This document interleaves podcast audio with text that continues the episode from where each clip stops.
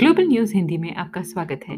इस पॉडकास्ट के ज़रिए आप दुनिया भर की खबरें मिनटों में सुन सकते हैं। तो आइए सुनते हैं आज के कुछ मुख्य समाचार। शुरुआत करते हैं भारत से। चक्रवाती तूफ़ान यास के आगमन को लेकर तैयारी जोरों पर है। बचाव और राहत टीमों पर वायुमार्ग से एक स्थान से दूसरे स्थानों पर भेजा जा रहा है। रक्षा विमान और नौसैनिक पोतों को सतर्क रखने को कहा गया है। मौसम विभाग ने बताया है कि बंगाल की खाड़ी में बनने वाला कम दबाव का क्षेत्र अब दबाव वाले क्षेत्र में तब्दील हो गया है। कलकत्ता हाईकोर्ट ने नारदा स्टिंग ऑपरेशन केस में गिरफ़्तार तृणमूल नेताओं की जमानत याचिका पर सुनवाई 26 मई तक टाल दी है। पाँच जजों की बड़ी बेंच के सामने सोमवार को यह मामला रखा गया था। इससे पहले शुक्रवार को कोर्ट के जज मामले में एक मत नहीं दिखे थे। इसी वजह से कोर्ट ने गिरफ़्तार नेताओं को घर में ही नजरबंद रखने का आदेश दिया था। इस बीच नजरबंदी के आदेश के खिलाफ सीबीआई ने सुप्रीम कोर्ट में याचिका लगा दी है।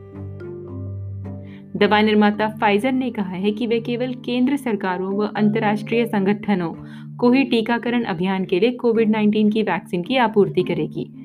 फाइजर ने कहा है कि देश के अंदर खुराकों का आवंटन व योजना का कार्यान्वयन स्थानीय सरकारों का निर्णय है।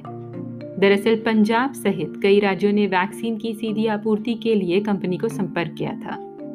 म्यांमार में तख्ता पलट के तीन महीने बीतने के बाद पहली बार वहाँ की स्टेट काउंसलर आंग सांग सू की सोमवार को कोर्ट पे उपस्थित हुई। अपने वकीलों से बात करते हुए आंग सांग सूकी ने कहा कि उनकी पार्टी म्यांमार नेशनल लीग तब तक लोगों के अधिकारों के लिए लड़ेगी जब तक देश में लोग चाहेंगे। आर्मी के धमकी देने पर भी वे पार्टी को बटने नहीं देंगी।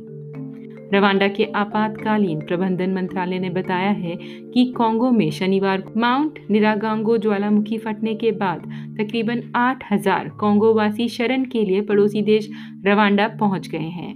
कांगो सरकार के मुताबिक बचाव कार्य के दौरान हुई भगदड़ में अब तक पाँच लोगों की मौत हो चुकी है।